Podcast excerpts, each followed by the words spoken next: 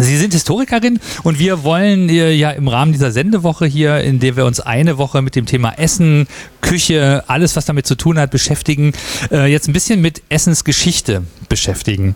Ähm, vielleicht aber trotzdem zuerst promovieren tun Sie gerade hier an der Uni. Also Sie schreiben eine Doktorarbeit und da geht es um Venedig und gläserne Orte in Venedig. Was kann ich mir denn darunter vorstellen? Ja, ich promoviere an der Uni also seit zwei Jahren ungefähr, äh, seit ich da arbeite. Und mein Dissertationsthema geht um die Geschichte des Glases in Venedig und ähm, die Frage danach ähm, für jeden, der schon mal irgendwie in Venedig war, man kommt um dieses Produkt mittlerweile nicht mehr herum. Es ist in der Zeit, die ich bearbeite, groß geworden und hat sich ähm, Ruf erarbeitet sozusagen in Europa als eines der wunderbaren Produkte, die sonst nirgendwo anders hergestellt werden können und ist aber aber schon im 13. Jahrhundert aus der Stadt ausgelagert worden auf eine der anderen Inseln in der Lagune. Murano heißt die, da ist die Glasindustrie heute noch.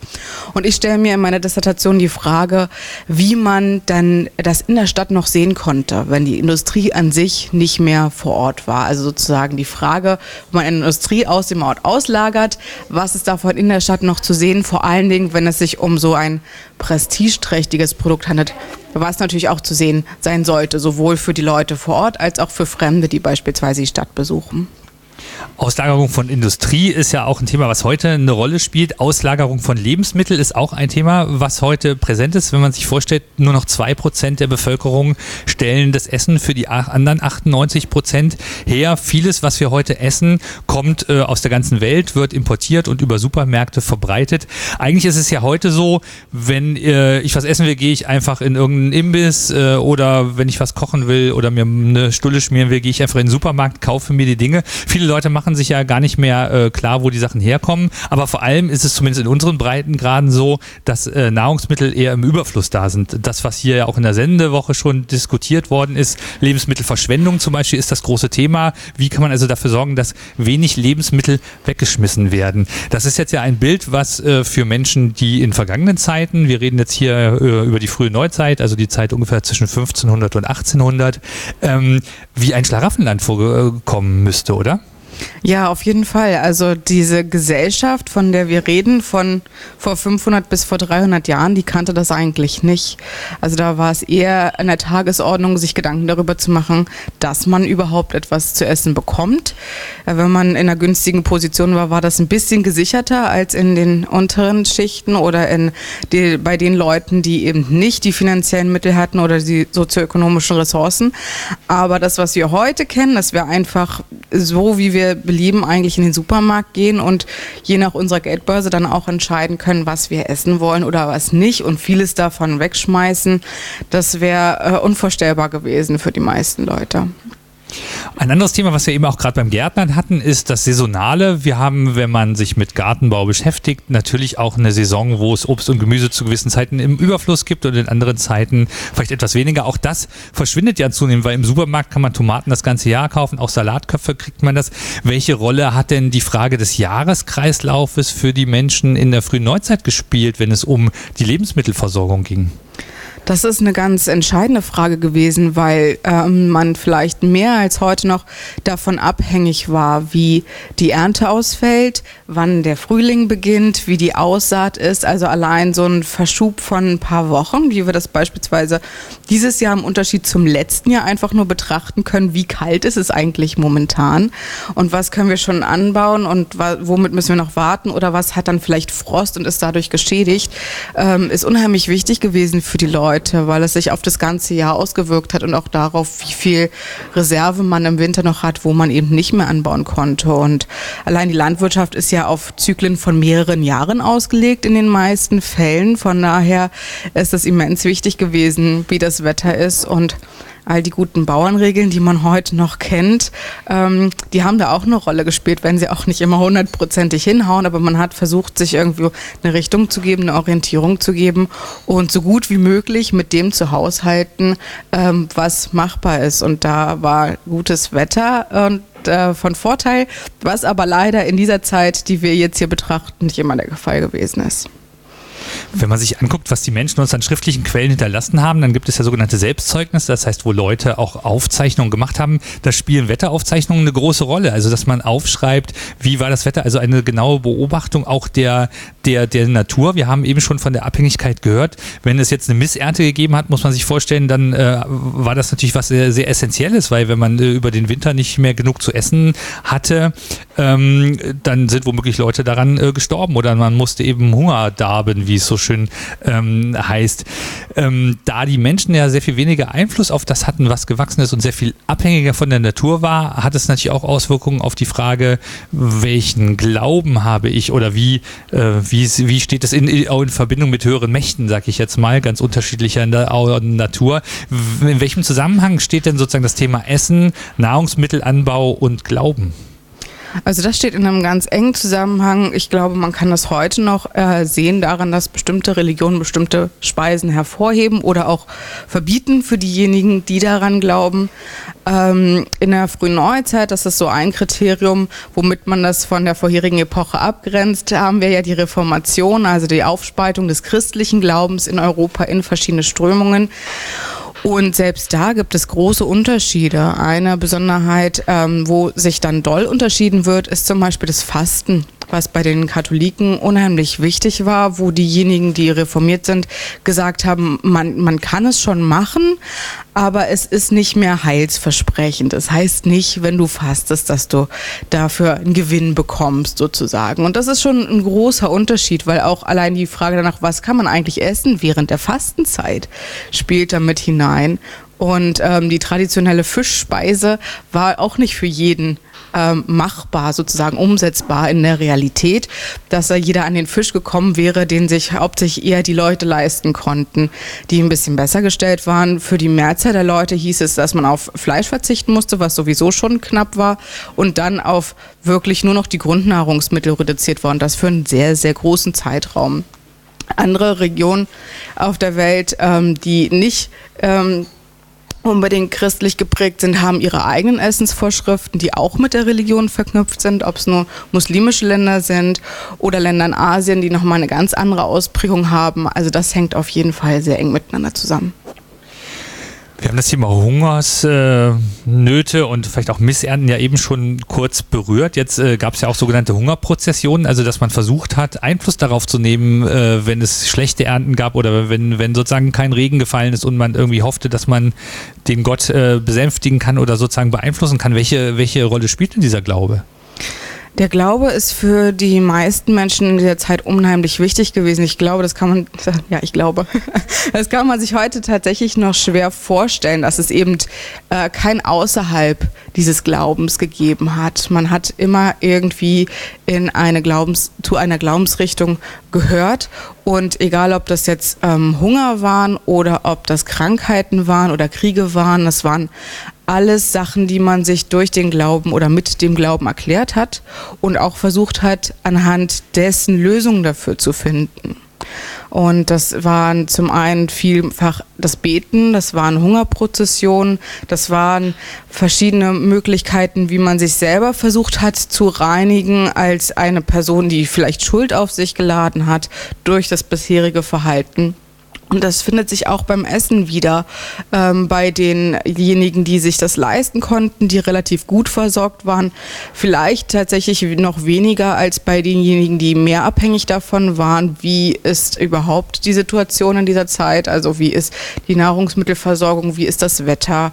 Und da sind diese Glaubensfragen unheimlich wichtig gewesen, was man auch daran sehen kann, dass tatsächlich in manchen Ländern, wo versucht wurde, dagegen anzugehen, gegen bestimmte Prozessionen oder an bestimmten Orten was dagegen zu unternehmen, dass die Leute da einen Aufstand gemacht haben. Also das war das einzige Mittel, womit sie sich selber die Sachen erklären konnten für viele und auch das einzige Mittel, was sie selber in der Hand hatten, um etwas wirklich Aktives zu tun. Denn Wetterbeeinflussung oder ähnliches lag natürlich nicht irgendwo in ihrer Reichweite.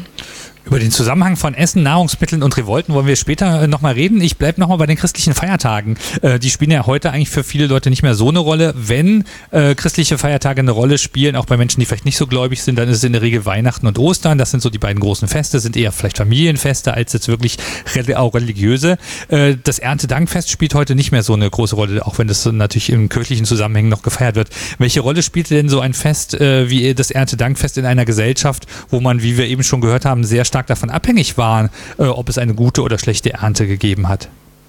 Also es war äh, sicherlich noch wichtiger, ähm, sich dann an den Tagen auch darauf vorzubereiten, was kommt als nächstes. Also dankbar zu sein, in dem Sinne, dass das eine gute Ernte war, war auf jeden Fall wichtig. Und das ist auch wieder mit dem Glauben verknüpft, dafür dankbar zu sein, dass Gott einem das eben gegeben hat, aber auch zu schauen, was habe ich und wie, wie komme ich damit über den Winter, denn das ist ja letztendlich das, womit man die nächsten Monate haushalten muss und womit man die nächsten Monate auskommen muss und im besten Fall nicht nur sich, sondern eben auch eine ganze Familie und Vieh und was eben an dem Haushalt noch hängt, ähm, zu versorgen. Also das ist, glaube ich, noch entscheidender gewesen, zumindest ähm, was den äh, jahreszeitlichen Ablauf und den natürlichen Ablauf ähm, anbetrifft, als Weihnachten oder Ostern, die wirklich eher noch christlich geprägt waren und vom Glauben. Jetzt haben wir es eben schon gehört, auch für jeden Hobbygärtner oder Hobbygärtnerin ist die Frage jetzt äh, wichtig, dass man sagt, na gut, im Frühjahr wächst so ein bisschen was und dann im Sommer hat man auf einmal eine Schwemme an Zucchinis oder an Kürbissen oder Dingen. Wir haben es eben schon gehört, die Menschen mussten über den Winter kommen. Es gab ja nicht die Möglichkeiten, die es heute gibt. Es gab keinen Kühlschrank, es gab keine Gefriertruhe und äh, jeder weiß, dass ab äh, spätestens November bis in den März hinein vielleicht auch gar nichts wächst. Äh, das war früher nicht anders. Äh, das heißt, es gibt fünf, sechs Monate, wo die Leute von dem leben, leben müssen, was sie vorher vorbereitet haben. Jetzt gibt es ja auch das Sprichwort, äh, jetzt geht es ans Eingemachte. Das heißt, jetzt wird es wirklich ernst im übertragenen Sinne. Kommt dieses Sprichwort äh, auch genau daher? Und nochmal anders gefragt, wie haben denn die Leute überhaupt äh, dafür gesorgt, dass die Lebensmittel so lange haltbar waren, dass man über den Winter gekommen ist? Das war tatsächlich gar nicht so einfach. Also die Einmachttechnik wenn ich mir jetzt festlegen müsste, ist tatsächlich später erst aufgekommen. Ich glaube im 19. Jahrhundert. Also die Möglichkeit, etwas wirklich zu konservieren. Man hat schon versucht, ähm, Sachen zu konservieren und es gab ein paar Möglichkeiten, wie man das beispielsweise auch für Schiffsreisen gemacht hat, die ja auch über mehrere Monate gingen, wo man nicht einfach zwischendurch anhalten konnte und sich was holen konnte. Ähm, eines der berühmtesten Sachen ist vermutlich etwas in Salz einzulegen und es damit zu konservieren. Gewisse Sachen konnte man auch konservieren, ähm, dadurch, dass man ähm, also was die Getränke angeht, mit hochprozentigem gehandelt hat, was sich länger gehalten hat als ähm, durchschnittlicher Wein beispielsweise. Und äh, Getreide an sich konnte man auch so ganz gut lagern, je nach den Bedingungen vor Ort. Aber vieles von dem, was, was sozusagen frisch kam, ähm, musste auch direkt verarbeitet werden und ähm, gerade auch die Schlachtung, also wo auch viel von dem Eingemachten herkommt, war ja auch darauf ausgelegt, dass man ein Schwein oder vielleicht auch zwei schlachtet und damit sich zumindest was den Fleischkonsum betrifft, irgendwie über den Winter bringen kann. Und das musste eben auch alles möglichst frisch verarbeitet werden oder beziehungsweise so verarbeitet werden, dass es sich noch ein wenig in die nächsten Monate hält. Aber das äh, Prinzip, dass wir heutzutage uns vielleicht darüber freuen, dass der Frühling früher da ist, war für die Menschen früher noch entscheidender, weil irgendwann die Erntereserven zu Ende ging und man vielleicht so geplant hat, dass es vier Monate reicht, aber wenn es dann eben fünf Monate kalt war und man noch nicht mit dem nächsten beginnen konnte, war das schon arg an den Grenzen, dass man da noch überleben konnte. Ich bin im Gespräch mit Lisa Wob. Sie ist Historikerin hier an der Universität Erfurt und wir unterhalten uns über die Geschichte der Nahrungsmittel und äh, der Geschichte des Essens. Ähm, die Menschen mussten über den Winter kommen, das heißt, es gab äh, unterschiedliches Essen natürlich auch, äh, was man im Winter vielleicht gegessen hat, was man im Sommer gegessen hat. Das, was, was man heute saisonale Küche nennt, war sozusagen früher essentiell, war gar nicht anders äh, vorstellbar. Ähm, wenn man jetzt auf den Speiseplan guckt, was Leute heute so essen, ich glaube, äh, hier würde von den Anwesenden jeder zustimmen, die meisten trinken morgens erstmal eine Tasse Kaffee und damit geht es los. Ähm, und wenn man sagt, ach, sonntags wollen wir mal richtig traditionell Thüringer Küche essen, dann kommt der Thüringer Kloß auf dem Tisch.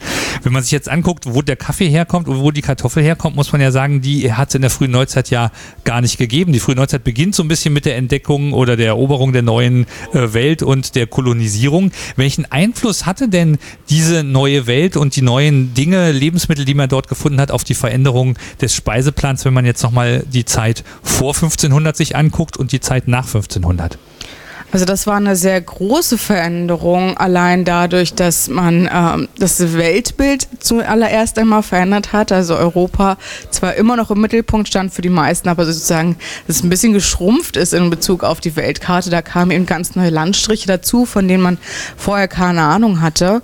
Und dazu gehörten eben auch Entdeckungen im Bereich der Lebensmittel und der Nahrungsmittel. Vieles ist nach Europa gekommen und hat sich mehr oder weniger schnell durchgesetzt. Das kam ein bisschen auch auf das Leben Lebensmittel an und auf die Leute und die Frage danach, wie kultiviert man überhaupt etwas, weil man muss ja schon für bestimmte Pflanzen ein bisschen Ahnung haben und ähm, im Zweifelsfall da auch angelernt werden, um das ordentlich ähm, hinzubekommen und sich nicht möglicherweise noch zu vergiften.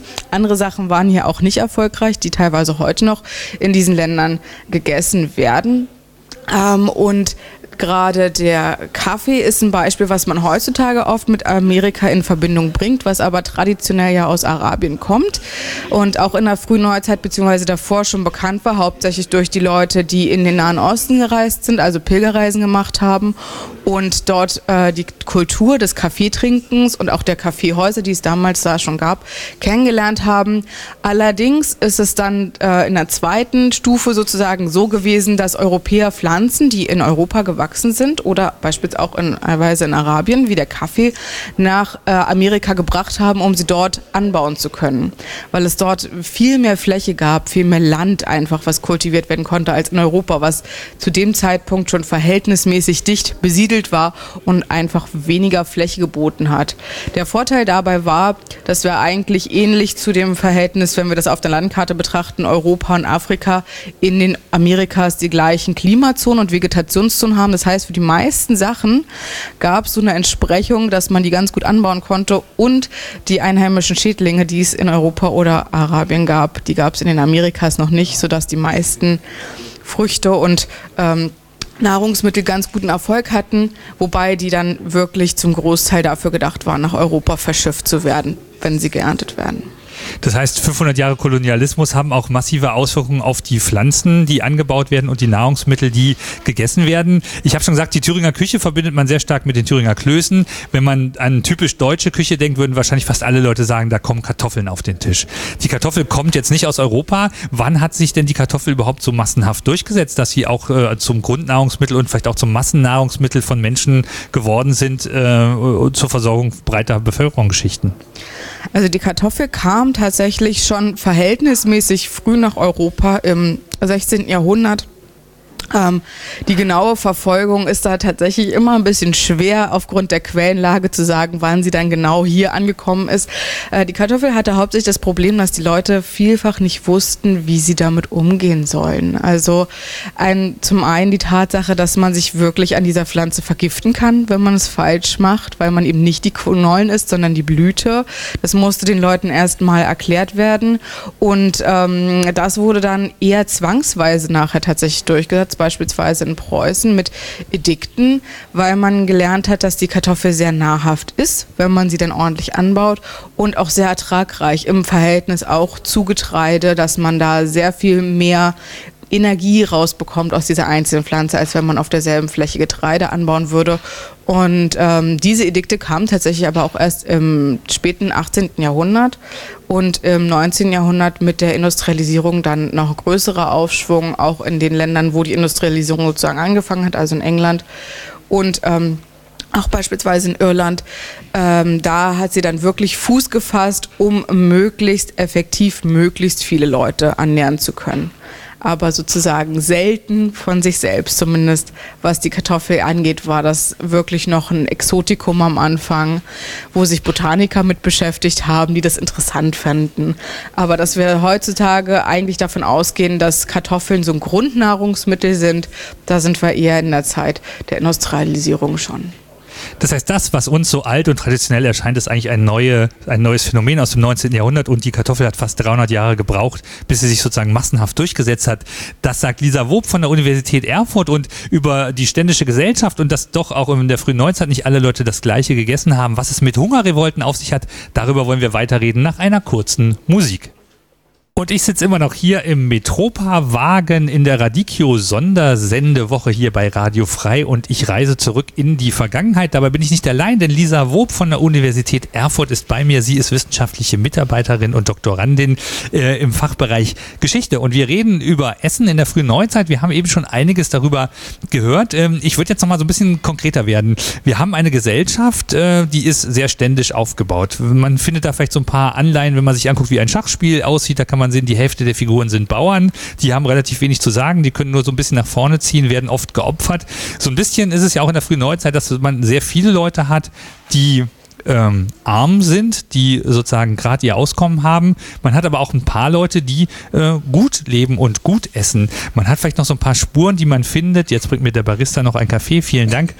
Ähm, die man zum Beispiel im Märchen findet. Wenn man sich die Märchenfilme anschaut oder auch Märchen liest, dann kann man sehen, da ist von Rebhühnern die Rede, da wird an den Höfen gut und äh, ja, auskömmlich gegessen. Wie sehr unterschiedlich war denn der Speiseplan je nach gesellschaftlicher Stellung?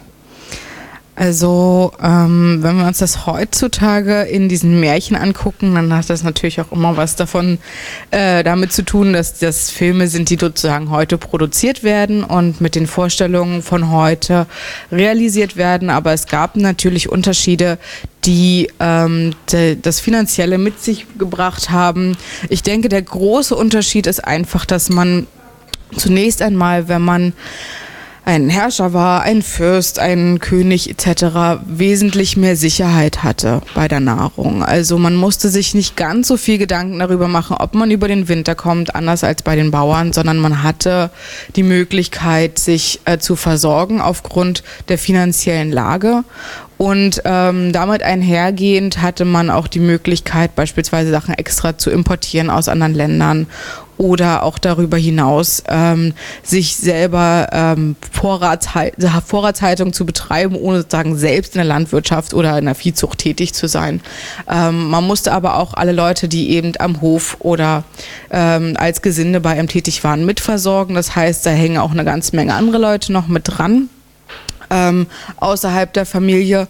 Und äh, gerade bei den größeren Häusern war das dann auch so, zumindest in äh, der späteren frühen Neuzeit, also eher das 18. Jahrhundert dann, dass man tatsächlich auch Leute hatte, die für einen kochen, die einem Sachen selbst zubereiten. Also man hat sich gedanklich, glaube ich, davon etwas entfernt, so ein bisschen wie wir es heute haben. Teilweise kochen wir natürlich auch noch selbst, das macht auch nicht unbedingt jeder, aber man hat das nicht mehr als grundlegend empfunden, dass man sich damit beschäftigen muss, sondern man konnte sich damit beschäftigen und das, die Beschäftigung ähm, ging dann eher in die Richtung, ähm, wie ernähre ich mich? Wie ernähre ich mich gesund und äh, wie ist Essen möglich, um mein soziales Prestige auszudrücken. Also das war in dem Kontext wesentlich wichtiger als die reine Frage des Überlebens. Also eine kleine Gruppe von Menschen hat die Möglichkeit, äh, über Essen auch sein Prestige auszudrücken. Viele andere Menschen mussten Lebensmittel abgeben. Es gibt den sogenannten Zehnt, also das, was wir heute vielleicht in monetärer Form als Steuern kennen. Das heißt, äh, darüber haben sich ja Klöster, die sozusagen der Klerus, aber natürlich auch der Adel äh, auch ernährt, dass Menschen einfach Dinge abgeben mussten. Wie ist das genau vonstatten gegangen? Ähm, das war unterschiedlich, je nach Region, je nach Zeit. Also muss man dann meistens vor Ort betrachten, weil es je nach Entschuldigung, weil es je nach ähm, Ort und Zeit in unterschiedliche Regelungen ga, gab, wie ähm, das in die Landwirtschaft eingegriffen hat. Also auch die Frage danach, wie ist man überhaupt landschaftlich organisiert, hat er mit reingespielt. Also ähm, eine der, der härtesten Frondienste, die wir beispielsweise haben, gab es ähm, unter anderem in Preußen, wo die Abgaben unheimlich hoch waren, aber nicht nur die Abgaben in dem Sinne, dass man etwas von seiner Ernte abgeben muss, sondern dass man auch Dienst leisten muss für denjenigen, dem man eben äh, unterstellt ist, dem man den Frohen leistet, also den Herrn. Und andererseits gab es äh, verschiedene Mischformen und verschiedene Systeme von Frondiensten. Das war ganz unterschiedlich, aber Abgaben mussten die meisten leisten und äh, das in Form von beispielsweise ähm, der Abgabe von Lebensmitteln. Das ist dann oft bei der Ernte nachher der Fall gewesen, dass man da äh, einen Teil seines Viehs oder einen Teil seines Getreides abgeben musste oder eben auch in Form von anderen immateriellen Gütern, beispielsweise Mitarbeit bei dem Bau von Gebäuden, bei Kriegsdienst, bei ähnlichem. Da muss man also immer genau schauen. Das lässt sich pauschal wenig beantworten, aber generell kann man sagen, dass Abgaben mit dazugehörten und die kamen dann eben auch den Leuten zugute, die ähm, sozusagen weniger selbst in der Landwirtschaft tätig waren, sondern sich damit auch versorgen ließen. Was Menschen heute essen, ist ja eher eine Frage des Lebensstils. Also ernähre ich mich jetzt äh, vegan, esse ich jetzt hippe Küche aus aller Welt oder stehe ich eher auf traditionellen äh, Rostbratwurst äh, oder andere Dinge. Wenn man in, der, in die frühe Neuzeit geht, muss man sagen, da war ja gar nicht allen Leuten erlaubt, überhaupt alles zu essen. Äh, wenn man sich in den Bauernkrieg hineinbegibt, da gibt es die sogenannten zwölf Artikel. Also das sind Forderungen, die die äh, aufständischen Bauern aufgestellt haben. Und da heißt es in äh, einem Artikel, dass der gemeine Mann endlich auch die Gewalt über Wildbret Geflügel und Fisch bekommen soll. Das heißt, das sind Dinge, die er vorher gar nicht jagen äh, und fangen und essen durfte? Genau, also es ist auch da eine regionale Unterschiedlichkeit, aber ähm, in vielen Teilen des damaligen Heiligen Römischen Reiches deutscher Nationen waren äh, sowas wie Angeln beziehungsweise die Fisch Zucht ja schon fast äh, in Gewässern und Jagd waren Rechte, die der Obrigkeit vorbehalten waren. Das waren keine Sachen, die man eigentlich, wie man vielleicht gemeinhin annimmt, hätte machen können, weil es vor Ort war und weil man die Wälder rein vor Ort hatte oder den See. Das war keineswegs frei zugänglich, sondern das war immer mit ähm, Rechten und Abgaben verbunden und die wurden beispielsweise auch an äh, diejenigen vergeben oder konnten vergeben werden, die dann im Gegenzug Leistungen an den Herrn gebracht haben. Aber für die Bauern war das in vielen Regionen äh, nicht möglich. Und ähm, damit kommen wir dann auch wieder zu diesem Thema Fisch als Fastenspeise, der für viele einfach gar nicht realistisch war, sozusagen umzusetzen, weil sie gar nicht die Möglichkeit hatten, den Fisch überhaupt selber zu fangen. Also das, was heute äh, frei ist, frei verfügbar ist, wenn man einen entsprechenden Angelschein zum Beispiel hat. Also Fisch durften die Leute nicht fangen, Wild durften sie nicht schießen. Daran kann man sehen, dass natürlich auch vieles, was wir an sozialen Aufständen, an Revolutionen kennen, auch immer mit dem Thema Essen zu tun hat. Wir haben, ich habe das Thema äh, Bauernkrieg eben äh, schon erwähnt. Jetzt gibt es von Bertolt Brecht den äh, schönen Satz, erst kommt das Fressen, dann kommt die Moral. Das trifft auf die frühe Neuzeit ja eigentlich gar nicht so richtig zu, weil die Bauern zum Beispiel äh, die Frage Frage, ob sie äh, das Wild fangen dürfen, ja eher moralisch begründet haben. Oder gibt es so auch eine, eine, eine gewisse Moral dahinter zu sagen, ist es eigentlich nicht christlich und nicht gut, äh, dass es so eine große Einschränkung gibt bei der Frage, wer hat Zugang zu welchen Lebensmitteln? Die christliche Argumentation dahinter, ähm, da bin ich mir nicht sicher. Also da bin ich noch nicht genug im Thema drin, um das hundertprozentig beantworten zu können. Ich glaube aber, dass ich mit Bertolt Brecht in dem Sinne mitgehen würde, dass es natürlich Krisenzeiten gegeben hat, in denen die Menschen vor allen Dingen danach geschaut haben, wie sie überleben. Also wenn wir uns ähm, Ernteausfälle angucken, wenn wir uns äh, Kriegszeiten angucken, auf dem äh, Gebiet, auf dem wir uns heute befinden, natürlich der 30-jährige Krieg als einschneidendes Erlebnis. Das sind alles Extremsituationen gewesen, wo man tatsächlich erst ans Überleben gedacht hat, bevor man irgendwie moralisch gehandelt hat. Und äh, ähm, da sind dann eben auch Berichte überliefert, wo man von Augenzeugen hört, dass eben auch Pferdefleisch gegessen wird, was eigentlich nicht der Fall ist. Und zwar weniger unter dem moralischen Gesichtspunkt, sondern eher unter dem Gesichtspunkt, dass das Pferd ein Nutztier war und als Nutztier, als Lasttier, als Tragetier wesentlich ähm, effektiver war, als wenn man es gegessen hätte. Also quasi eine nicht nachhaltige äh, sozusagen Ernährung, die eher auf, auf der Verzweiflung beruht, als auf der Frage, wie kann ich längerfristig äh, weiterkommen. Bleiben wir mal beim, beim Thema Krieg. Wenn man sich den 30-jährigen Krieg anguckt, hat ja dieses Jahr auch Jubiläum. Ähm, da gibt es riesige Soldatenheere, die durch die Lande ziehen, teilweise bis zu 10.000 Menschen. Jeder, der schon mal auf einem Festival oder so war, weiß, wie schwer es ist, so viele Menschen überhaupt zu versorgen, selbst in der jetzigen Zeit.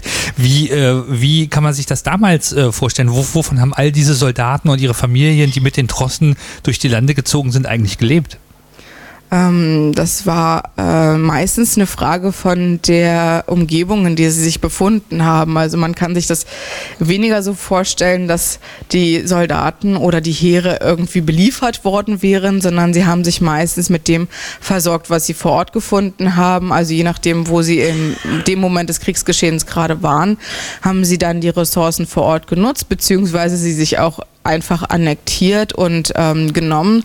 Im schlimmsten Fall haben sie damit Gegenden hinterlassen, in denen eigentlich nichts mehr da war für die Bevölkerung, die vor Ort hätte weiterleben sollen, beziehungsweise weiterleben musste und ähm, da wirklich katastrophale Zustände hinterlassen. Also, dass die gesamte Ernte in dem Moment vernichtet war, wo der Winter kurz vor der Tür stand, weil man eben auf einmal viele, viele Söldner versorgen ähm, musste oder dass man sich tatsächlich auch einfach ähm, das genommen hat, was gerade ähm, noch auf dem Tisch war. Und das hat auch gerade in den Monaten, wo eben die Landwirtschaft eigentlich ruht und man sich von Reserven ernährt, dazu geführt, dass man da auch eben zu verzweifelteren Maßnahmen gegriffen hat und viele Heere oder Söldner, die ja eigentlich fürs Kriegstreiben bezahlt wurden, sich eher dahingehend bei ihrer Reise orientiert haben, wo man als nächstes was zu essen findet. Der Dreißigjährige Krieg gilt ja bis zum Ersten Weltkrieg als der verheerendste Krieg auf europäischem Boden. Die Bevölkerung hat sich in manchen Orten auf ein Fünftel reduziert reduziert oder auf die Hälfte, hat dann 100 Jahre gedauert, bis die Bevölkerung wieder so gewachsen ist. Kann man sagen, dass eigentlich die Mehrzahl gar nicht bei Kriegshandlungen gestorben ist, sondern einfach schlicht verhungert ist? Also das kann man auf jeden Fall sagen. Die Leute, die tatsächlich in Kriegshandlungen gestorben sind, sind nur ein Bruchteil von den Leuten, die als Opfer dieses Krieges zu zählen sind. Die meisten sind äh, Zivilbevölkerung gewesen. Äh, viele infolge von äh, Unterernährung und Hunger. Einige sicherlich auch infolge von Belagerung, die es ja auch in einigen Städten gegeben hat. Berühmtestes Beispiel im Dreißigjährigen Krieg eigentlich Magdeburg, wo die Stadt sehr, sehr schwer getroffen wurde und ähm, die Belagerungszustände auch einfach irgendwann Mauern nicht mehr gehalten werden konnten. Einfach aufgrund dessen, dass die Stadt abgeschnitten war und man nicht mehr wusste, wie man sich anders versorgen konnte und das Ganze aufgegeben werden musste. Ähm, die Zivilbevölkerung hat also wesentlich mehr unter dem Krieg gelitten, ähm, von, rein von den Zahlen her zumindest, von den Opfern, als man das heutzutage mit einem Krieg in Verbindung bringt, weil wir ähm, glücklicherweise zumindest in den neuen Generationen diesen Krieg auf eigenem Boden ja nicht mehr kennen. Äh, auch eine Strategie, die die Nazis ja im Übrigen auf grausame Art und Weise äh, fortgeführt äh, haben oder wieder aufgenommen haben. Wir hatten jetzt ja das Jubiläum der, der zweijährigen äh, Blockade von Stalingrad, wo es ja auch die Politik explizit von Adolf Hitler ausgegeben war, dass man die Bevölkerung einfach verhungern lassen möchte und die Stadt nicht erobern möchte, sondern einfach die Menschen elendig möchte krepieren lassen. Also auch das sozusagen Dinge, die wir in der Vergangenheit schon finden. Ich bin immer noch im Gespräch mit Lisa Wob von der Universität Erfurt. Wir reden über die Geschichte des Essens, die vielleicht in großen Teilen auch eine Geschichte des des Hungers ist und eine Geschichte auch der sozialen Auseinandersetzungen. Bauernkrieg habe ich eben schon ein Stichwort genannt. Ich würde mal ein paar hundert Jahre weitergehen. Französische Revolution, eine der größten Ereignisse der europäischen Geschichte. Auch hier gibt es dieses berühmte Zitat von Marie Antoinette. Warum schreien die Leute nach Brot? Sie sollen Kuchen essen.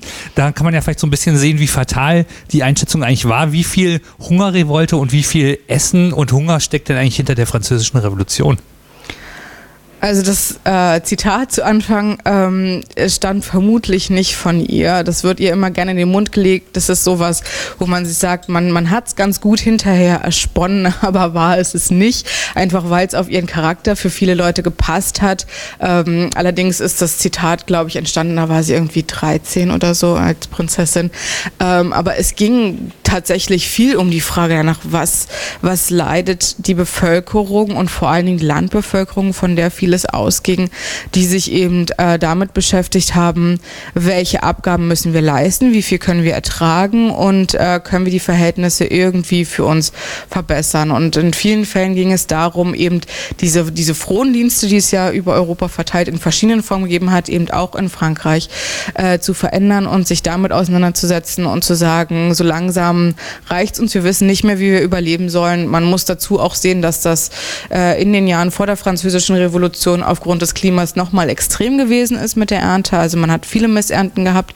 Man hat äh, einen Vulkanausbruch gehabt auf Island, den die Menschen damit aber äh, noch nicht in Verbindung gesetzt haben, sondern das machen heutige Historiker, zumindest einige von ihnen, setzen den damit in Verbindung, der dazu geführt hat, dass die Ernten schlecht ausfallen und sich die Situation nochmal verschärft und so eben auf dem Land schon mal äh, Unmut herrscht und Aufruhr herrscht und äh, viele vertrieben wurden.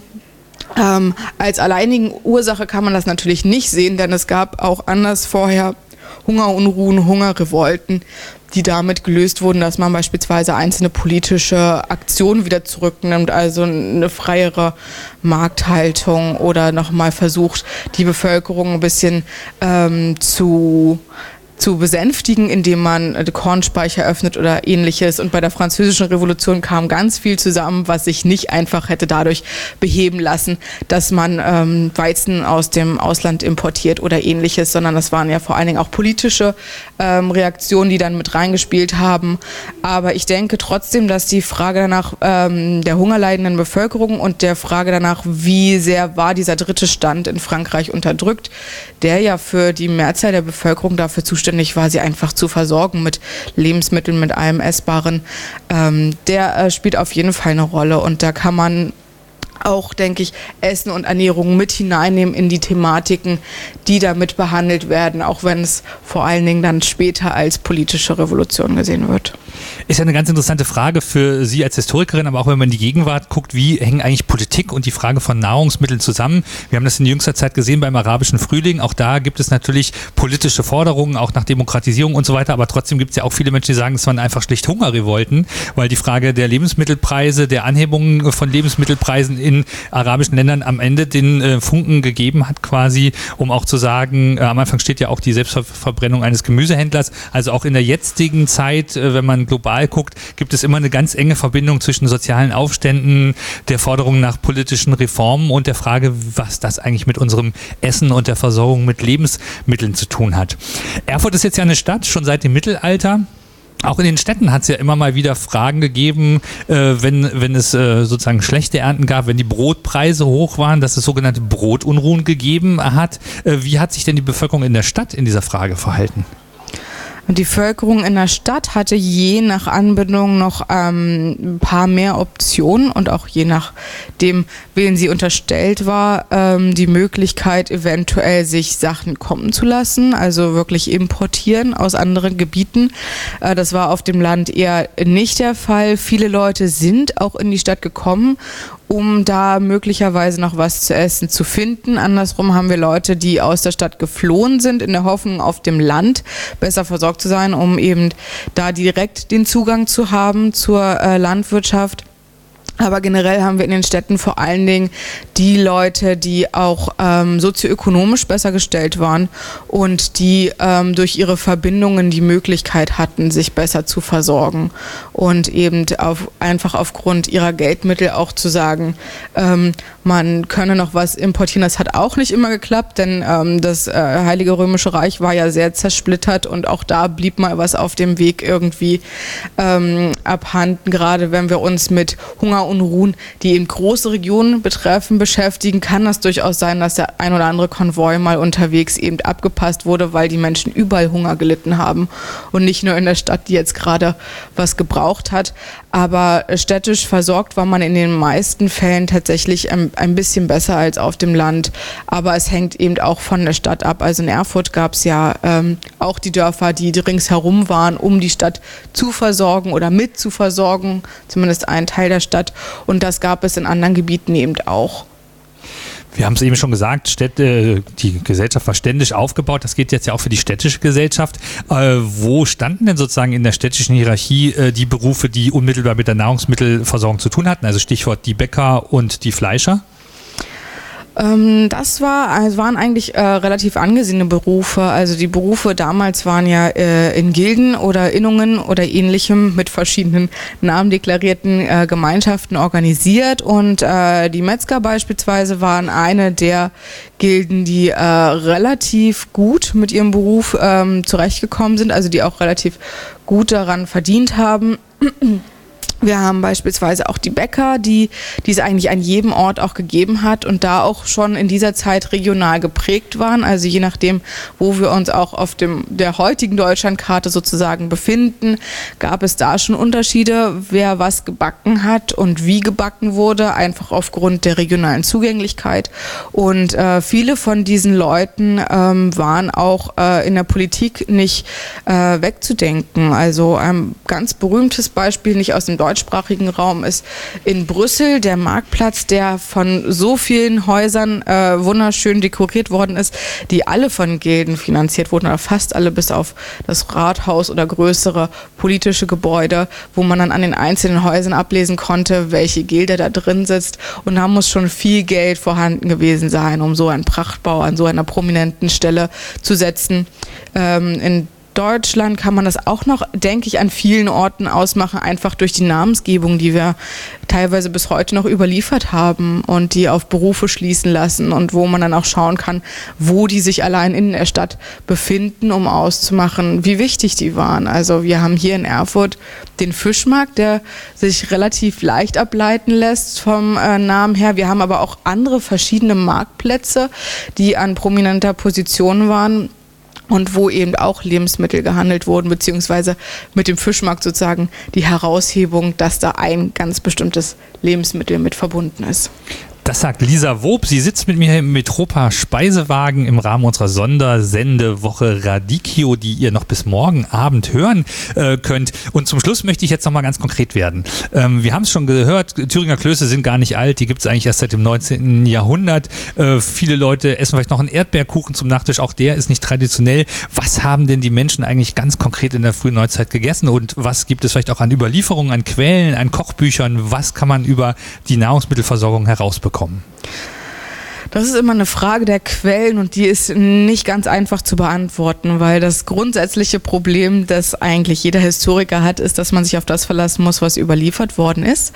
Und gerade was Kochbücher angeht, sind das Leute, die erstens schreiben und lesen konnten, also schon mal zu den gebildeten Leuten gehört haben. Und oft sind diese Kochbücher auch zumindest den Großteil der Frühneuzeit für andere Leute, die lesen und schreiben konnten, produziert worden. Das hat schon Aufschwung genommen, allein dadurch, dass man eben mit Beginn der frühen Neuzeit die Druckerpresse in Gang gebracht hat, also mit der Erfindung der beweglichen Lettern schon mal den Zugang ermöglicht hat, größeres, größere Verbreitung für diese Medien zu bekommen. Ähm, und wir finden da tatsächlich die interessantesten Rezepte, wo wir uns heute äh, tatsächlich erstmal fragen müssten, wie wir das überhaupt zubereiten, weil die Zubereitungsart in diesen Quellen ganz anders ist, als wir heute ein Rezept schreiben würden. Es gibt keine Mengen, kaum Mengenangaben, es gibt keine Zeitangaben, es gibt keine Temperaturangaben, einfach aufgrund der Tatsache, dass es die Messinstrumente dafür auch damals gar nicht gab. Und ähm, die Frage danach, was eigentlich die gemeine Bevölkerung gegessen hat, ist da viel schwieriger zu beantworten, weil da dann wirklich eher die Quellen fehlen. Also die Leute, die geschrieben haben, waren tendenziell auch die Leute, die sich besseres Essen leisten konnten, äh, beziehungsweise mehr Essen leisten konnten. Und grundlegend für alle war entscheidend das Brot, weswegen eben auch dieses täglich Brot so wichtig war für die Menschen und äh, sich über Getreidepreise, wo man heute sich natürlich auch darüber ärgert, wenn irgendwelche Preise steigen, aber der Getreidepreis so wichtig war für das Überleben des Einzelnen dass darüber eben Unruhen ausbrechen konnten. An Getränken haben wir dann äh, vor allen Dingen Bier gehabt, was ähm, ja auch heute noch gern getrunken wird, was aber nicht dasselbe Getränk ist, das wir heute haben. Ähm, und, und Wein. Wasser war schon wieder schwierig, wo wir heute sagen, es ist eigentlich grundlegend. Ist es es damals tatsächlich ähm, nicht unbedingt gewesen, weil die Qualität noch nicht gegeben war in vielen Fällen. Also es hängt auch damit ab, wo man sich befindet, wie der Zugang der jeweiligen Stadt oder des jeweiligen Ortes ist zu der nächsten Wasserquelle und wie die Qualität dafür ist. Das Wassermanagement, was wir heute haben, war natürlich noch nicht dasselbe. Und äh, viele Sachen, die wir heute als selbstverständlich nehmen, wie Kaffee oder äh, Gewürze wie Zucker oder Sachen, die extra importiert wurden, die auch damals teuer waren, Zimt, Nelken, Safran. Safran, der auch heute noch verhältnismäßig teuer ist, aber nicht mehr so teuer wie damals. Das sind Sachen, die waren der Gemeinbevölkerung überhaupt nicht zugänglich, sondern die haben sich dann wirklich von dem ernährt, was äh, in unmittelbarer Umgebung war war ähm, viel auch gesammelt äh, an Kräutern oder ähnlichem, um ihr Essen auch schmackhaft zu machen, beziehungsweise um das zu verwerten und sind da dem natürlichen Kreislauf und ihrer Region, ihrem Ort sozusagen beheimatet gewesen. Das heißt, viel Brot, äh, wenig, wenig, Kaffee, wenig, äh, keine Kartoffeln, äh, ist vielleicht der, der, der, englische Porridge, also so ein Haferschleim oder überhaupt so Getreidebreie, das, was dem Essen noch am nächsten kommt, was die meisten Menschen gegessen haben? Das wäre durchaus möglich von der Idee her. Also so, sozusagen Suppen oder ähm, Eintöpfe mit Getreide waren auf jeden Fall wichtig. Ähm, es gibt auch diese berühmte Biersuppe, die irgendwie jeden Morgen getrunken wurde oder gegessen wurde, wo man sich heute denkt, wie kann man das denn überhaupt zum Frühstück irgendwie verkraften? Andererseits würde derjenige vermutlich fragen, wie man denn jeden Tag irgendwie Kaffee frühs trinken kann, was wir heute machen. Aber ähm, das wäre auf jeden Fall sowas, was man sich in etwa darunter vorstellen kann. Also so eine Art Haferschleim im deutschen Raum vermutlich eher weniger der Hafer, sondern hier war mehr Roggen angebaut. Ähm, viel äh, Brot war eben auch aus Roggen, weniger Weizen. Selbst das Weizenbrot war etwas, was sich nur le reiche Leute leisten konnten. Also dieses wirklich Weiße, was heutzutage als ungesund eigentlich eher abgestempelt ist, ist etwas, was viel raffiniert werden musste, was dadurch einen höheren Preis hatte und dann eher der Klientel offen war, die da die finanziellen Mittel für hatten also eher Aber das klassische Roggen-Vollkornbrot. Ja, eher, eher schon. Wobei da auch andere Sachen dann teilweise mit runtergemischt wurden, um den Sättigungsbedarf ähm, da möglichst irgendwie zu, ähm, zu erfüllen, dass da teilweise auch dann noch irgendeine andere Sachen mit drin waren. Also ähm, das, was eben gerade gefunden wurde, vielleicht nicht gerade der Quinoa, der heute beliebt ist, sondern dann eher was, was man noch gesammelt hat im Wald oder ähnliches. Das wurde mit runtergemischt, also eher grobkörnig dann vor allen Dingen auch grobschlächtig und hier wirklich auch wichtig, dass man das vor Ort hatte und frisch verarbeiten konnte drunter mischen und grobschlächtig wäre jetzt nochmal ein ganz schönes Stichwort. Äh, ich habe heute Morgen noch ein Interview geführt, was wir jetzt leider nicht mehr senden können, sondern vielleicht zum späteren Zeitpunkt gesendet wird, wo es um Sojaanbau äh, in der Jetztzeit geht. Da wurde nochmal gesagt, 68 äh, Kilogramm Fleisch ist der Europäer im Schnitt. Ähm, drunter mischen ist ja ein Stichwort. Es gibt ja sozusagen klassische Wurstarten wie die sogenannte Grützwurst, wo man also sieht, dass da Getreide unter das Fleisch gemengt wurde, um es ein bisschen zu strecken. Es gab natürlich nicht so eine Gesetzgebung wie heute, wo klar definiert ist, was darf wo drin sein. Ist das auch ernteabhängig und sozusagen abhängig davon, wie gut die Versorgung war, wie sich diese Lebensmittel zusammengesetzt haben, jetzt beim Fleisch zum Beispiel? Also Fleisch war für die meisten Leute äh, tatsächlich in der frühen Neuzeit äh, eher eine Rarität. Also es gibt die Entwicklung, dass wir am Ende des Mittelalters, am Beginn der frühen Neuzeit so einen Stand vom Fleischkonsum haben, ungefähr wie er heute ist. Es gibt natürlich dann unterschiedliche Schätzungen, je auch nach Quellenlage. Manche gehen bis 100 Kilo. Das ist dann schon ein Extremfall. Äh, das ist auch mehr, als wir heute machen. Aber im Laufe der frühen Neuzeit geht das Ganze zurück und wir sind bei 1800 ungefähr nur noch bei 16 Kilo. Kilogramm. Also ein Bruchteil von dem, was irgendwie die Vorvorväter gegessen haben. Ähm, das liegt auch daran, dass die Bevölkerung in der Zeit gewachsen ist, dass ähm, die Frage danach beantwortet werden muss, wie äh, ernähren wir eine wachsende Bevölkerung? Und das wurde hauptsächlich mit Getreide gemacht, weniger mit Fleisch. Ähm, wenn allerdings geschlachtet wurde, kann ich mir da durchaus schon vorstellen, dass da mitgemischt wurde, um das Ganze zu strecken und eben auch möglichst viel aus dem, was man hatte, zu machen. Das heißt, der Fleischkonsum sinkt stetig in der frühen Neuzeit äh, vom Stand, wo wir heute in etwa sind, bis auf 16 Kilo runter. Es wurde viel äh, Getreide äh, zu sich äh, genommen. Äh, eine letzte Frage, was hat es mit dem, mit dem Gemüse auf sich? Heute gucken alle Leute, gehen auf den Markt, äh, kaufen sich Gemüse, egal ob Saison ist oder nicht. die Gemüseversorgung eher dann im Sommer oder? Genau, also saisonal und regional angepasst, das war auf jeden Fall wichtig ähm, und auch ähm, für die Landwirtschaft wichtig, wobei man da trotzdem ähm, den, den Wert sehen muss, den das Getreide hatte, eben dadurch, dass man es in den Winter hineinbringen konnte oder auch darüber hinaus ähm, den größeren Anteil an der Landwirtschaft auf jeden Fall hatte und auch den höheren Nährwert in vielen Fällen, als das bei dem Gemüse der Fall gewesen ist. Also das, was wir heute als gesund betrachten würden, lässt sich da vielleicht nicht immer anwenden, einfach aufgrund dessen, dass es die äh, Realität für den Einzelnen nicht unbedingt hergegeben hat. Ich habe vieles gelernt in der letzten Stunde, in der ich mit Lisa Wob von der Universität Erfurt geredet habe. Also äh, bei vielen Dingen doch ein ganz anderes Koordinatensystem. Es ging nicht darum, rank und schlank zu sein und Kalorien einzusparen, sondern überhaupt die Kalorien, die man braucht, um zu überleben, zusammenzubekommen. Gesunde Ernährung spielte insofern da auch nicht so die Hauptrolle, sondern es ging vor allem darum, äh, genug zu essen zu haben. Ich habe auch gelernt, dass es in einer ständischen Gesellschaft natürlich sehr unterschiedlich ist, wo ich stehe und was ich essen kann und ob mir die Rebhühner äh, äh, sprichwörtlich in den Mund fliegen oder ich sehen muss, wie ich über den Winter komme. Ich habe aber auch gelernt, dass es äh, durchaus Parallelen gibt und man sagen kann, soziale Fragen und Geschichte ist eigentlich ohne Essen gar nicht denkbar, oder? Genau, also ich denke, die, das, was ähm, hoffentlich meine Studenten aus dem Seminar auch mitgenommen haben, ist, dass Essen immer ein Mittel ist, um sich sozial ähm, abzugrenzen, um sich sozial zu distinguieren. Und das ist, denke ich, auch heute noch der Fall. Ähm, heute vermutlich eher in der Richtung, ähm, wie man einkauft oder was man einkauft. Also ob das jetzt Bio ist oder ob das vegan ist oder vegetarisch.